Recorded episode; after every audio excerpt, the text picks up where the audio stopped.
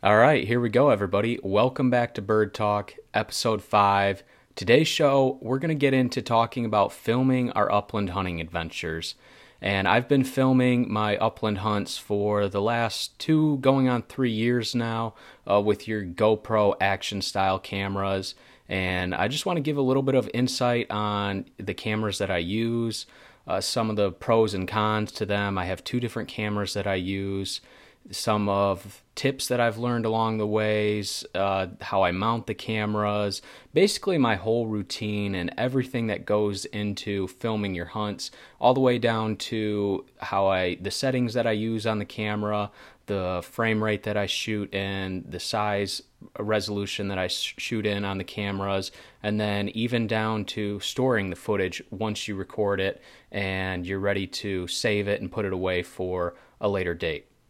And just to give you guys a background on my my personal background and kind of what my career has been and how I've evolved into this a little bit is I used to professionally film hunts for outdoor television for I had a good probably a 4 year run at it. Uh, where I was just out of uh, college and I was getting into filming hunts, and that was what I was super passionate about. And that's actually kind of how my whole career that I've had evolved was from me when I graduated high school. I picked up a small little camcorder and took it out to the deer blind with me and started recording my hunts and I, I really enjoyed the aspect of it of trying to tell the story exactly how everything goes down and what you're up to and just creating a nice story for the audience to to be watching and not just going out and killing film or filming kill shots or that part of it, just setting up the whole story, the picture of what was going on, and really that just evolved into what my career became. Uh, I used to like I said, I, I filmed my my deer hunts when I was younger, and that transcribed into filming more of my hunts, uh, getting more equipment, more cameras, uh, going deeper into it, and I really developed a love for filming, photography, and yeah, it just kind of evolved into what I wanted to do for my career. So I went to school for digital media production, which was working cameras, editing film, uh, Photoshop, graphic design, all those things, uh, a little bit of the marketing side, and yeah, just things kept evolving. And before you know it, I was filming my own hunts, then I was offering to film other people's hunts, and uh, before I knew it, I was traveling across the country filming hunts for outdoor television TV, uh, shows that airs on the Sportsman Channel, the Outdoor Channel. I filmed a lot of bear hunts everywhere from New Jersey uh, all the way out to Alaska, Manitoba, Alberta, here in Michigan in the UP. Filmed some whitetail hunts here in Michigan, down in Illinois. Uh, filmed a couple of mule deer hunts out west in Colorado, Wyoming. Filmed a couple of uh, elk hunts as well out west in Wyoming, New Mexico yeah, so I've got a pretty good uh, kind of database knowledge of from you know how I handled things in those years that kind of also relates to how I'm still doing my routine these days and filming my upland hunts. Even though the cameras are a little bit different, I'm not using you know the bigger style cameras, handheld style camera recorders that you would carry around in the field, fil- filming you know your subject or whoever your hunter was that you were following into the woods that day uh, using much smaller action style Go, GoPro style cameras.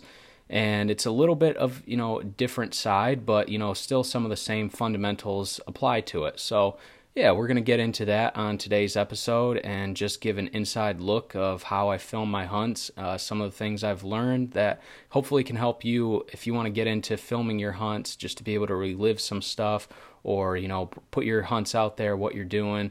And yeah hopefully you can learn a few things from this. So before we get into that just want to give an update on some of the stuff going on here uh, as mentioned previ- in a previous episode we were looking at having a litter of puppies and they did arrive so I, first of all I, I do want to apologize if you hear a puppy or a dog or two pipe in, pipe up in the background. We do have a litter of six Brittany's, healthy little chunky pups now. They were born a week ago. They're active. They're starting to move around a little bit more every day. Uh, they we ended up with four females and two males, and one liver of each sex. So we had a liver male and a liver female. So it's been a fun process. It's been fun seeing the pups grow over the last week here. Our first pup arrived on the 29th of June at 1:15 in the morning and the last one arrived at 6:43 in the morning. So it was a it was a long night for us, but our female ember, she did a great job with it. The first one came out and then we had a little bit of a time period before the second one came out, but once that second pup came out, they all st- they all followed pretty quick and she picked up on it really fast of what she was supposed to be doing with the pups. So she's done a great job caring for them, cleaning for them, and yeah, we haven't had to do much except we did the tails and dew claws and have just been weighing them daily and checking in on them, making sure everybody's healthy. And yeah, they all look really good right now. Uh, they all have homes they're going to. They're all going to be grouse dogs here in Michigan and we are we are going to keep one. There's a little white female, pink collar. We call her Pinky right now and we do have plans of keeping her. So we have a new addition coming to our pack of dogs this fall. So super excited about that. And yeah, this just been a it's been a fun process overall. And so outside of the pups, if you're watching this on YouTube, I am wearing a new hat today. The hat is not available, but it's a hat we've been sampling. Uh, we've been getting a lot of requests over the last year for a full canvas hat and not just a canvas in the front panels and then mesh in the back, but a full canvas hat. And this one is all blaze, has kind of your classic traditional look of your brown bill on the front. And yeah, it's just a nice looking, comfortable hat. And we just put our Uplander logo on the bottom left panel and just kind of kept it clean, easy to look at, not a whole lot going on yeah, it's a nice looking hat, super comfortable. So be looking for those to be available towards the end of this month in July. And also, what's going to be available is our performance line that we're coming out with. So, we're going to have short and long sleeves, 100% polyester material. They're super comfortable, super breathable, lightweight, moisture wicking, odor resistant, and they're going to make absolutely badass shirts for wearing in the early season or if you're out training dogs towards the end of this summer. And yeah, going on a hunting trip, you're going to be able to wear these shirts for multiple days in a row. And just super excited to be bringing those out and to be wearing a few of them this fall. So, going into the end of this month, be on the lookout for that. Appreciate all the support, guys. Just want to say that as well. And the more support that we get from you guys with Uplander, the more we can keep doing here on Bird Talk our social media content, our content and videos that we're producing on YouTube. If you haven't seen our YouTube videos, go ahead, go over and check out our YouTube account. It's just called Uplander. We've got, I think, 13 different hunting videos from the last year on there, videos from Montana, here in Michigan, Arizona in January, and I'll hint at some of those videos today with today's uh, episode to try and give everybody a look at what camera I was using on those videos and how that camera looks in comparison to a couple of the other cameras that I use as well. So, Again, just want to say thanks for all the support, guys. It really helps us be able to continue to produce content here. Uh, we're trying to keep this show unsponsored, not bog it down with ads. And one way we can do that is just through your guys' continued support with Uplander. So just want to say thanks for that. So, with all that going, let's go ahead and get in today's episode. Like I said, I do apologize if you hear, you know, a little puppy pipe up now and then in the background. If they start getting a little too vocal, I'll shut the recording off, let them die down a little bit, and then, uh, yeah, get back into the episode at that point. So let's go ahead, get into it, and we're going to dive right into the couple of cameras that I use. So I have two cameras that I use. They are action style cameras to record my upland hunts. I have a DJI Osmo Action Cam and a GoPro Hero 10. They are both pretty comparable. There's not a whole lot of difference between the two cameras. They perform, I, I, I'm happy with the performance of both.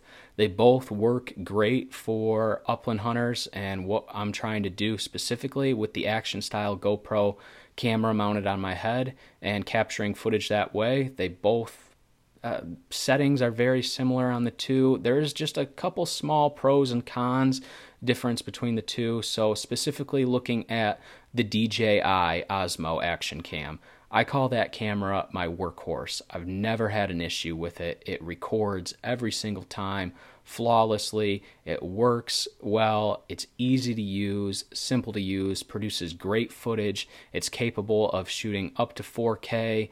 It shoots slow motion, it's waterproof, and the thing that I like most about this is I can use a wide range of micro SD cards in it without having an issue. And that's one of the issues that I fa- that I battle with the GoPro is if you are not using the highest class card, the fastest card out there, as far as data transfers for a micro SD card, you do have problems with the GoPro where it freezes up and it will actually lose the current file that it's recording and I've had it also bug out and corrupt other files as well. And like I said, it, it freezes up from time to time if you're not using the correct file or the correct SD card in the GoPro 10. But as far as the DJI Osmo Action Cam, I've never had an issue with that and that camera and that is one big advantage that I find to that camera is I've never had an issue with it. So the DJI and the GoPro 10 they both offer video stabilization, which what that does is if you take the camera and you rock it side to side, or if you're moving around a little bit, it stabilizes the video. And that is probably the most key feature in recording upland hunts is using a camera that has video stabilization. Because if you're using a camera that doesn't have video stabilization or you're using your camera without that mode turned on then your footage is going to look really jumpy it's going to be blurry it's going to look like you're bouncing all over the place and like you're trying to film the Blair Witch project. So video stabilization is absolutely key when it comes to filming your upland hunts. And the one thing that I don't like about the DJI Osmo Action Cam is that if you try and f- shoot in a frame rate over 60 feet per second, then your video stabilization goes away. You can't use it if you want to shoot like let's say 120 frames per second. And just to just to back up here a little bit more on frame rates. So to get slow motion, you have to be shooting in at least 60 frames per second. And if you want really super slow motion, you're looking at using 120 frames per second. So if you're thinking about if you've seen some of our hunts in the past before, and I have some slow motion of birds getting up and really nice on the rise, super slow motion, I was shooting in 120 frames per second on those shots and they came from the GoPro 10. Now, you can get some good, decent slow motion with 60 frames per second, but you can't slow it down as much and get the ultra super smooth slow motion as you can with 120 frames per second. And just to kind of geek out on what frames per second and all that is, real quick, um, it's how many frames that the camera is taking per second. Video isn't just one smooth, constant frame. A video is put together by a camera taking a lot of frames, or basically snapping a picture really fast within a one second interval. And the more frames that the camera is able to snap within a one second interval, the easier it is to slow the footage down and make it look super, super smooth slow motion.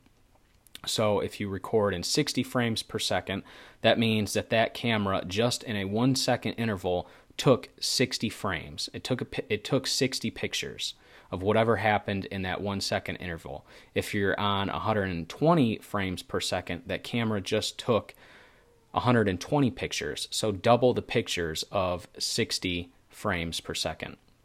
So think of now you spread out all of those 60 pictures for that one second interval, and then let's say right below that you spread out the 120 pictures, and now you want to slow down the footage. Well, the jumpiness has been extremely decreased going from the 60 to the 120 because let's just look at my arm moving here. How much I can move my arm in one second.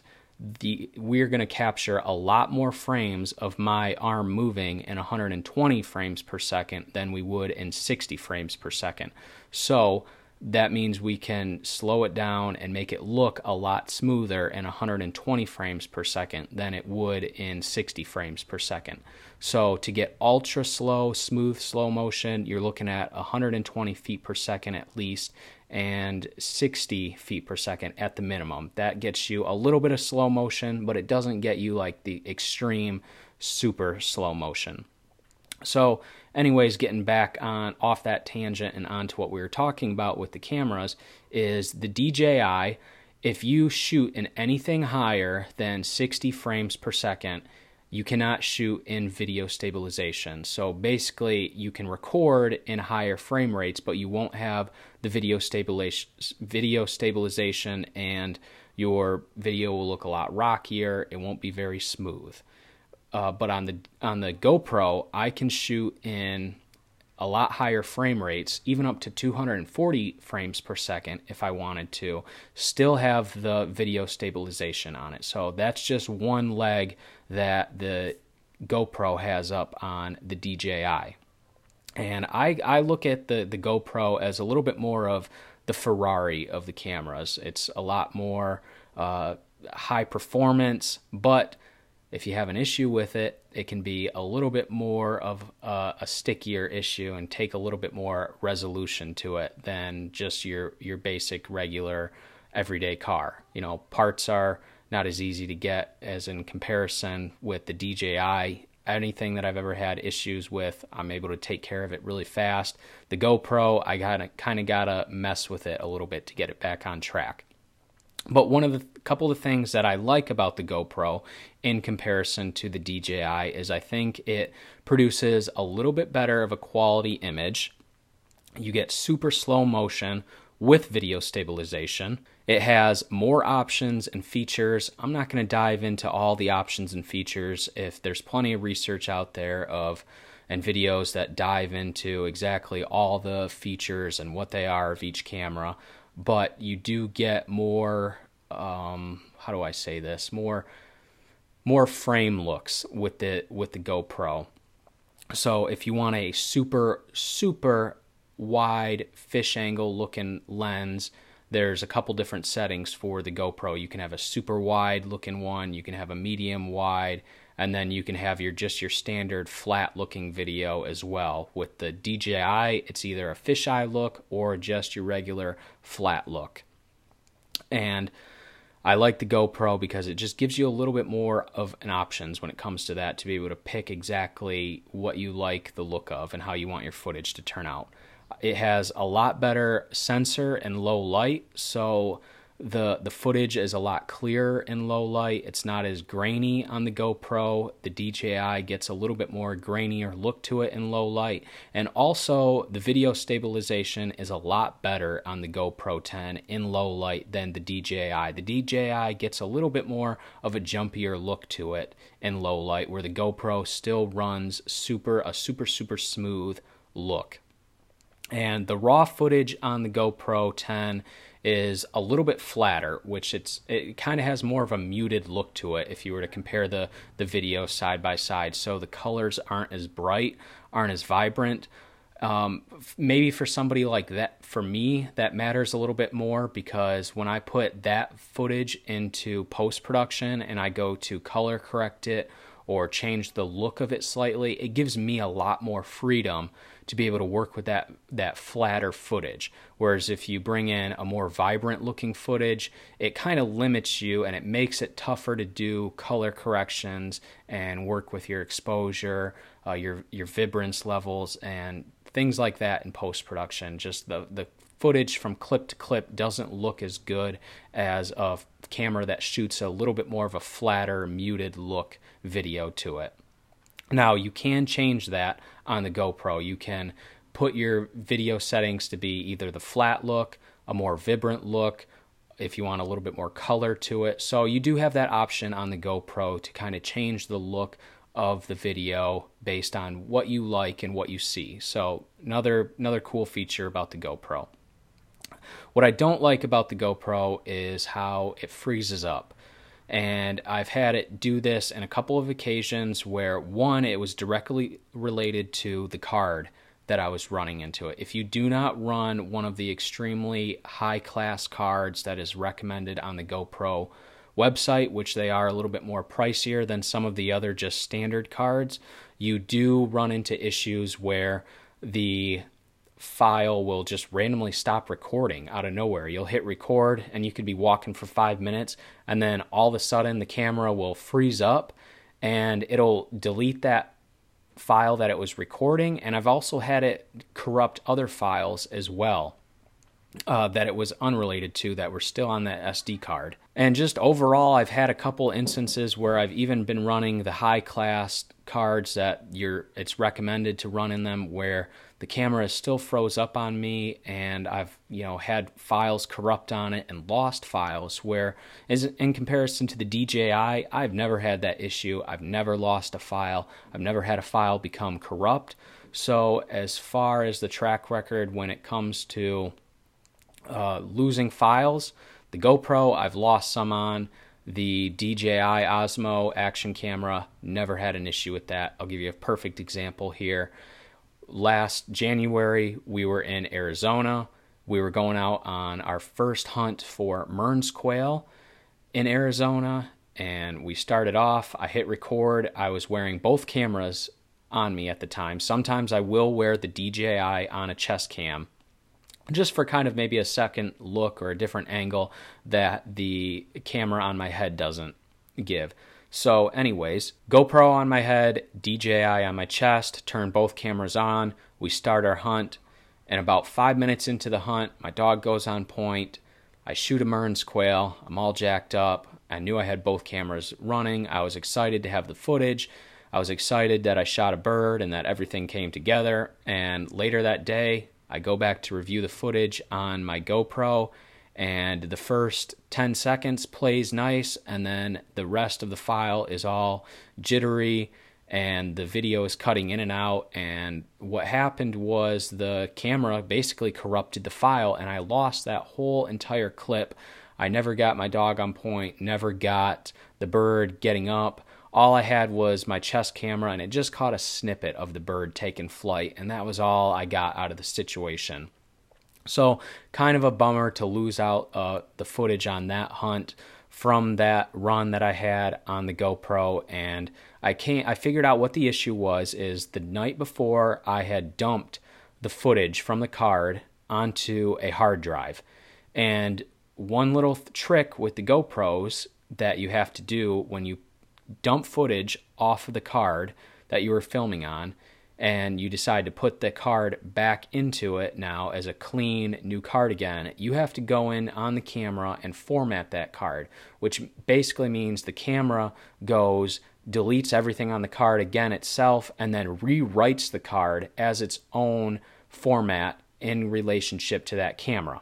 And if you don't do that every single time you clear a card, what can happen is exactly what I experienced, where it can bug out and you can lose files. And that's exactly what happened to me. So on the DJI, whenever I've cleared out the camera, or I'm sorry, cleared out the video files on an SD card and then put that card back into the camera to start using it again, never had that issue. But it's something you have to do on the GoPro is format the card once you put that card back into the camera new and clean again with the files erased to start recording. You have to format the card. So those are just a couple of things that I like about each camera. Overall, they're very comparable. They both work pretty pretty much the same side by side. There's a few things that I like a little bit more about each camera. You know, like I said, the DJI is just my my workhorse. It's I've never had a failure failure with it, never had an issue. It's always performed flawlessly. The GoPro, I think it produces maybe a little bit better of a picture, but I do have the occasional issue with it. And that's what I have my one knock against the GoPro for is just being able to, you know, sometimes I just have those small little issues. And if you're looking for video references of how each f- video looks in comparison from camera to camera, there you can go on our YouTube channel and if you want to see hunts that were done just with the GoPro, look up our Arizona videos. There's one, two, and three videos from Arizona, all shot on the GoPro 10, and then also a Michigan pheasant hunt from last December in 2021. Those videos were all shot on the GoPro. You can get an idea of how that video looks, and then you can watch ones that were shot on the DJI in comparison, which would have been our videos from Montana last September, and then all of the ruffed grouse hunts from 2020 21 last year on the channel. Those were all done with the DJI, so you can kind of watch those videos and get a good idea of what the quality looks like from each camera to camera. Again, they're very similar. They're both HD. They look both look great, but I think the footage on the GoPro just looks a little bit softer and a little bit more clear than it does on the DJI. Maybe the DJI looks a little bit more like a cell phone camera, and the GoPro looks a little bit more like an actual high quality camcorder style camera. So, when it comes to mounting these cameras and wearing them during the hunt, I use a head mount, and I like the head mount uh, just because I found with if I've used a chest mount and you mount the camera on your chest, your gun swings different than your chest swings. So a bird getting up, you'll often see on the chest camera, but if you go into your pose right now of how you would mount your gun, let's say you're a right-handed shooter, your chest often shifts to the side and looks over to your side where now your gun is pointed straight in front of you and your gun and arms and shoulders are lined up going straight in front of you and your chest is off looking to your side. And that's what i don't like about using the chest mount is because you don't get usually you don't get the bird flushing and you don't get the shot on camera using a chest mount. You get everything up until that point. It looks great but as soon as that bird flushes then there it goes. You, you, you miss out on the funnest part of the shot right there, and that's seeing the bird on the rise and getting the shot on camera. And what also I like about using the head mount is, you know, you can move your head from side to side, and you can kind of follow your dog in the field you know you can film your dog uh, you can you know look at a buddy film him. Anything that you want to film all you have to do is turn your head to it and look in that direction and you're going to ca- capture it on camera. Whereas with the chest camera you're just using or just picking up on what's directly in front of your chest and where the camera is pointing from your chest. And I use the regular actually actual head strap that goes all across my my head and my hat I usually wear a hat in the field, and the mount just goes right over top of my hat, just like it would maybe if you think of like a hard hat or something like that. The, the strap just goes right over top of the hat, and it's actually pretty comfortable. I've never had really any much discomfort from it. And uh, there is some cap clips that GoPro style cameras can mount on, and then you would just clip that cap to the bill of your hat and what I don't like about those is it makes the front of your hat very top heavy. You definitely feel the weight when it's extended out on the front of your bill versus when the camera on a head strap is just mounted right up against your forehead. And you definitely feel a little bit more top heavy on the front part of your hat when that camera is just clipped to the front of your bill. You get it gets a little bit more bouncy look to it and it's just you end up moving your head up and down a little bit more and more side to side out of an unnatural movement than what the camera would look like naturally right on your forehead. So that's why I like the head mount and I try and stay away from the chest mount and the cap clips. So, a couple tips on running cameras to film your hunts in the field one, the most important thing is if you're going to do this and you want to do it, the camera has to become part of your hunting routine. And what I mean by that is let's say you're going on a hunt, you have you're getting ready for your hunt. You're charging your collars for your dogs, you're getting your ammo loaded in the box, you're putting your guns in cases, you're packing your clothes. Your camera has to become part of that routine. If the camera is just something that it's like, oh yeah, that's right, I have to get the camera as well, you lose focus on it and you end up not being as efficient with it as you possibly can. You forget to charge batteries, you forget to use it, you forget to even turn it on. So you have to think of the camera as now it's part of your gear on your checklist. So if you want to seriously use it and use it well and get the most out of it, it has to become part of your routine with charging batteries, clearing SD cards, making sure everything is good to go on the camera. And yeah, it just has to be part of your routine, or else you're never going to fully use it to how you would hope to use it. It's just going to sit in your truck more often than not. Your batteries are going to be dead. Your SD cards are going to be full. And all that is easily avoided if you just make it part of your, your everyday hunting routine. Now, what I do every time before I start a hunt is I'll put my head mount on with the camera and then I'll look at, I'll step out of the truck and I'll look into one of my windows and look at my reflection and just see how the camera is mounted on my head, making sure that it's perfectly horizontal, it's not leaning to one side. I want the video footage to look perfectly horizontal. I don't want it to look like it's severely offset and tipping one way when I'm looking straight in front of me, I want the camera to be looking like it's straight with the horizon line and not, you know, tilted to the left or to the right. And just a quick look in the window when you get out of the truck before you start your hunt, just make sure it's it's horizontal and it's not leaning to one side and it looks good on your head. And one thing that I've found, and I notice what a lot of people do when they're filming their hunts, is they don't fully tilt the camera down as far as they think they should. Uh, a lot of times when you think about you know a camera mounting on your head, you want to you're thinking about it looking straight with your eyes, as if your head was perfectly straight and you're looking straight out in front of you. That's what you're thinking of the camera looking. So you try and you know mount the camera so it looks perfectly straight out. But the ideal angle is to just to tilt it down a little bit more than what you'd think. And you're going to tilt it down and you're originally going to look at it and be like, wow, that almost looks like it's kind of pointing straight down. But you have to realize the wide angle of the camera still picks up a lot of stuff in front of you. And I've noticed if I don't have the camera tilted down enough, when I'm looking straight ahead, I miss out a lot on what's directly down in front of me. When, let's say, I look down or I'm just looking straight in front of me, I'll miss a lot. I pick up a lot of the sky and I don't pick up a lot of the ground. So make sure that you tilt that camera down farther than kind of more than what you would think it would look like because it's that camera is going to capture a lot more video with the wide angle lens than you think it's going to capture. So just tilt it down and you're going to have a lot better look on the camera while you're filming.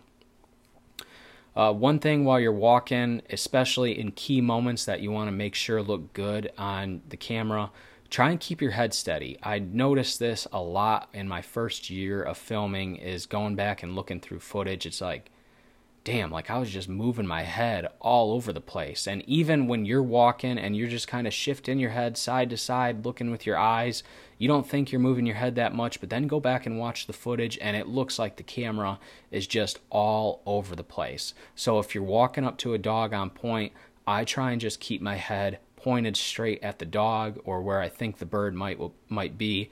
I don't move my head back and forth a lot I just try and keep looking straight in front of me. And it just produces a lot better looking video. You don't have a lot of back and forth. You don't have the roller coaster type look, the jerky look of a camera that's going all over the place. It just gives it a lot more of a smoother, easier to watch look to it than when you just move your head all over the place and the camera definitely picks up on when you're moving your head. So try and be conscious of your head movements while you're recording. Uh, I always I don't I don't constantly record on my camera. I just turn the camera on when a dog gets birdie or I think we're going to head into a spot where I believe a bird could be sitting. That's usually when I turn the camera on. Uh, when my dog gets birdie or going into a spot where I'm assuming that a bird is going to be, or just if I see something cool and I want to record it at that point. Uh, I don't always I don't record at all times just because the files become so massive when you just record at all times, and it makes it a lot harder to sift through to find the right exact moments that you're looking for. A lot of times when I think back on a hunt and I'm going through footage, I can specifically remember what my exact surroundings looked like for the clip that I want to use, and I'll just start blowing through clips real quick until I find that right surrounding that I was thinking of, and that's how I land on the clip that I want to use. So I find that if I don't record all the time and I record more clips, it's just easier for me to sort through the stuff that doesn't matter and get to the good stuff, the stuff that I want to use. So, also with recording, pay attention to the sound the camera makes when you hit record, and that's going to be key in knowing if you're recording or you're not recording just by the sound that the camera makes. Like on my GoPro, I believe when I start recording, it makes three beeps. And when I hit the recording button again and the recording turns off and it stops, it'll make like seven or eight beeps really fast. So that lets me know immediately if I'm recording or I'm not recording. I've had times where I thought I was recording and I go to turn the camera off and it all of a sudden beeps really fast at me seven times. And I was like, oh crap, I wasn't recording and now I am recording. So just be conscious of the beeps or the sound that the camera makes when you turn it on and off to record. And that's going to let you know really fast if you truly are recording or you're not recording. And you might catch yourself sometimes thinking that you're recording and then you go and hit it to think you're turning it off and the camera actually turns on. So, just something to be aware of is the sound that the camera makes when it starts and stops recording. So, let's get into what I shoot, the settings that I use when shooting on my cameras. So on both cameras, I shoot in 2.7K, and on the DJI, I shoot in 60 frames per second, and the GoPro, I shoot in 120 frames per second. Again, the reason the 60 frame per second on the DJI is because that's what the maximum capability for video stabilization allows on that camera. If I wanted to shoot in 120 frames per second in 2.7K on the DJI, I would have to turn the video stabilization off. But on the GoPro, I'm allowed to shoot in 2.7K in 120 frames per second with the stabilization on. And why I shoot in 2.7K versus your regular standard 1080p is because in post production, it gives me a lot more freedom. Now, if you think of it this way, the regular size HD video is 1920 pixels wide by 1080 pixels high. That's your standard frame size for HD video, 1920 by 1080.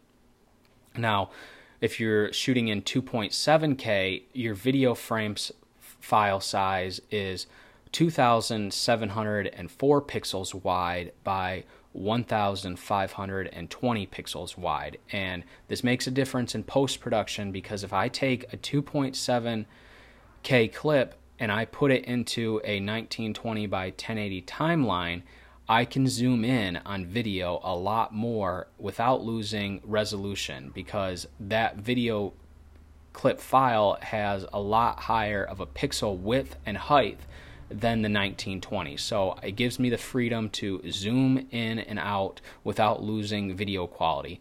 Whereas if you were just using a 1920 by 1080 and a 1920 by 1080 timeline, if you zoom in on that video file, it's going to get a little bit blurry and distorted looking. Whereas if you zoom in on a 2.7K pixel size on a 1920 by 1080 timeline, you don't lose the resolution.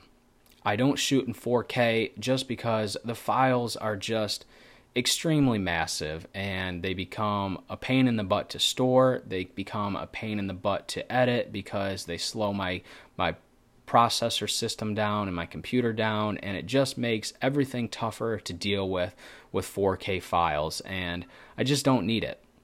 So that's why I just stick to 2.7K instead of 4K. Now for video storage, I use in my cameras, I use 128 gigabyte SD cards to record on. And about every two days, like let's say I'm on a hunt, let's say last year in Arizona, I was down in Arizona recording daily my hunts, what we were doing. And every two days, it takes me about two days to fill up an SD card. So every two days, I would transfer my files from an SD card to a hard drive on my computer to back up, and I would be able to clear that SD card and then use that SD card again the next day. And I use hard drives to back up my files instead of just switching out SD cards because SD cards, they're hard to keep track of, they get lost easy, and they can get damaged or corrupt files really easy. Where if you use a hard drive to store all your footage on, it's a lot safer place to store your footage.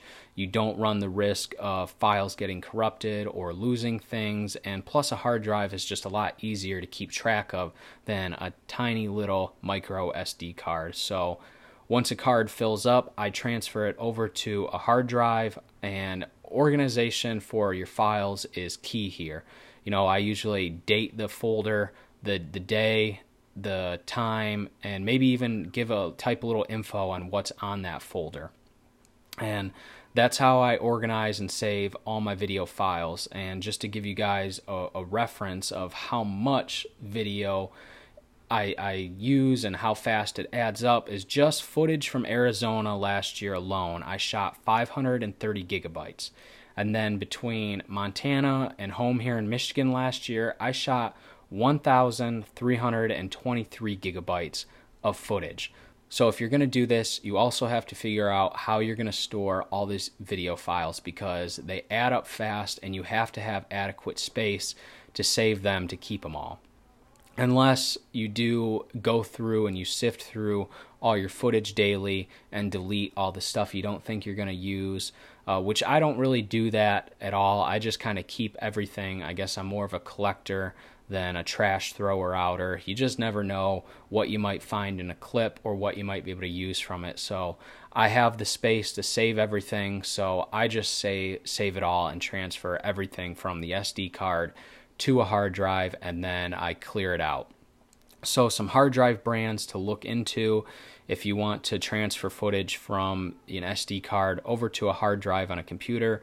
A couple good brands that I've used and I currently use are LaCie, Western Digital, and G Drive. The most common that hard drive that I use is a LaCie, and they're uh, it's actually called their rugged line. They have a, kind of like a rubber molded shell, outer shell on them, and they're supposed to help if you're, you know, the hard drive gets dropped, it absorbs shock, and it's a little bit more of a weatherproof application, and it's a lot more of a rugged design than just a, a standard plastic style casing a hard drive. And I, I know while I was traveling and filming hunts, it was definitely industry standard for most cameramen to be using a LaCie because, you know, let's face it, you're going to a lot of different places, you're traveling a lot, you're in the woods, you're out in wilderness areas, and if you were to drop a hard drive or something go wrong, the LaCie always held up best to uh, other performing brands. So that's why I mainly use LaCies. It's just what I'm comfortable with. I've had good luck with them, never had an issue. And I have a couple of two terabytes all the way down to 500 gigabyte size hard drives. And for reference on size, one terabyte equals 1000 gigabytes. So a two terabyte, two terabyte hard drive will hold 2000 gigabytes on it. So, I mean, just in last year alone, I shot close to two terabytes of footage. So, if I have one terabyte, or I'm sorry, two terabyte hard drive, that would have filled up all of my stuff from last year. I think in total I have seven hard drives, and yeah, they all range in 500 gigabytes to 2 terabytes. Uh, for editing software, I use Adobe Premiere Pro. And if you're unfamiliar with Adobe Premiere or you don't have any experience with video editing, I'm I'm not going to try and get into this topic too much because you would definitely need a crash course lesson to understand Adobe Premiere. But if you do understand video editing uh, and whatnot, it's definitely the best program out there right now to be able to edit f- footage and software. And yeah, it's just what I use is Adobe Premiere Pro. I used to use Final Cut back in the day when I first came out of school. And it's funny. Funny thing is, my, you know, all my professors they said Final Cut is going to be the industry standard for years and years. And you know, they had tape recording cameras, and they said, oh, nothing's ever going to take over tape. Tape is the way to, it's the now and it's the future, and Final Cut is the now and it's the future too. And then, wouldn't you know it, right after I get out of school, things evolve really fast. Cameras start using SD cards and internal hard drives instead of tape, and Adobe actually becomes the front runner for editing software, and Adobe Premiere takes off and becomes much larger and a better platform to edit on than Final Cut. So, just kind of a, a, funny thing. I went to school for one thing, and professors said that it was never going to change, and it is what it is. And then, lo and behold, a couple of years later, things evolve really fast and change. So, that's just the world that we live with with technology. Is things are constantly evolving and changing so fast. Even for me, with a video background, it's hard to keep up to date on everything that's out there nowadays. Um, and so yeah, that's that's really it right there. And if you guys have any questions on cameras or getting things set up or any any specific questions from anything we just covered today, absolutely shoot me a message on Instagram or Facebook or you can email us uplander18 at gmail.com like I said, I'll I'll do my best to get back with you, answer any questions that you, you might have on recording hunts. If you have questions between cameras, settings that you would like to use, or just if anything in this show didn't make sense and you just have looming questions still, just shoot me a message, like I said, and I'll get back to you and, and be glad to help you out. Um, and I'm just going to leave you guys with one more little thing of advice for filming your hunts, and that is to don't ever let the want to create content overrule the enjoyment of the hunt. And the hunt itself is our purest form of joy and why we do what we do. And once you let the need to create content be ahead of the hunt, it becomes frustrating and we lose sight of the hunt itself. And we want to hunt and hunt and not hunt to create. Uh, back when I was starting to get more involved with filming and filming my hunts, and specifically my deer hunts, I got so overwhelmed with just wanting to create content and create the best content that I started to realize after two years that I was just hunting to create content and not hunting to hunt anymore. And when I realized it in those terms, it made me really sad because I had lost sight of my actual passion and what I loved and enjoyed to do and it all kind of got foggied and put off to the side uh, because I wanted to create content and film the best possible things that I could film. And I just, I kind of got out of it a little bit at that point, and I stopped filming my own hunts. I only did it for work, and that's when I started filming other people's hunts uh, traveling more. And when I got back to having my own time to go hunt, I stopped recording and filming it just because, you know, that time, it, it, that was my time to be in the woods and it was my time to just enjoy hunting. And I felt like I was being tied down by wanting to create content. And, you know, that it was just overtaking and taking away from the experience of my hunt. So if you're going to do this, don't ever let the creation of content overrule your enjoyment of the hunt. I can't stress that enough. Even this last October, I went up north to go hunting with my dad for a weekend, grouse hunting. Got up north. I thought I had packed my camera, started unloading stuff, and I realized that I didn't have my camera with me. And I got mildly upset about the situation, even thinking about how I was like, dang, I don't even want to go hunt now because I'm not going to be able to record and be able to share the hunts and what's going on to help grow our channel.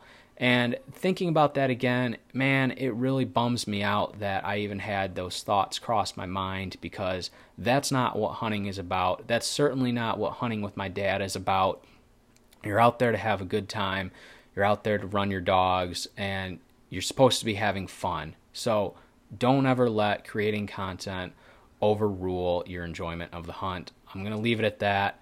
If you guys have any questions, shoot me a message. Hope there was something you could take away from this. And yeah, thanks again for tuning in, and we'll see you guys here again on the next episode of Bird Talk.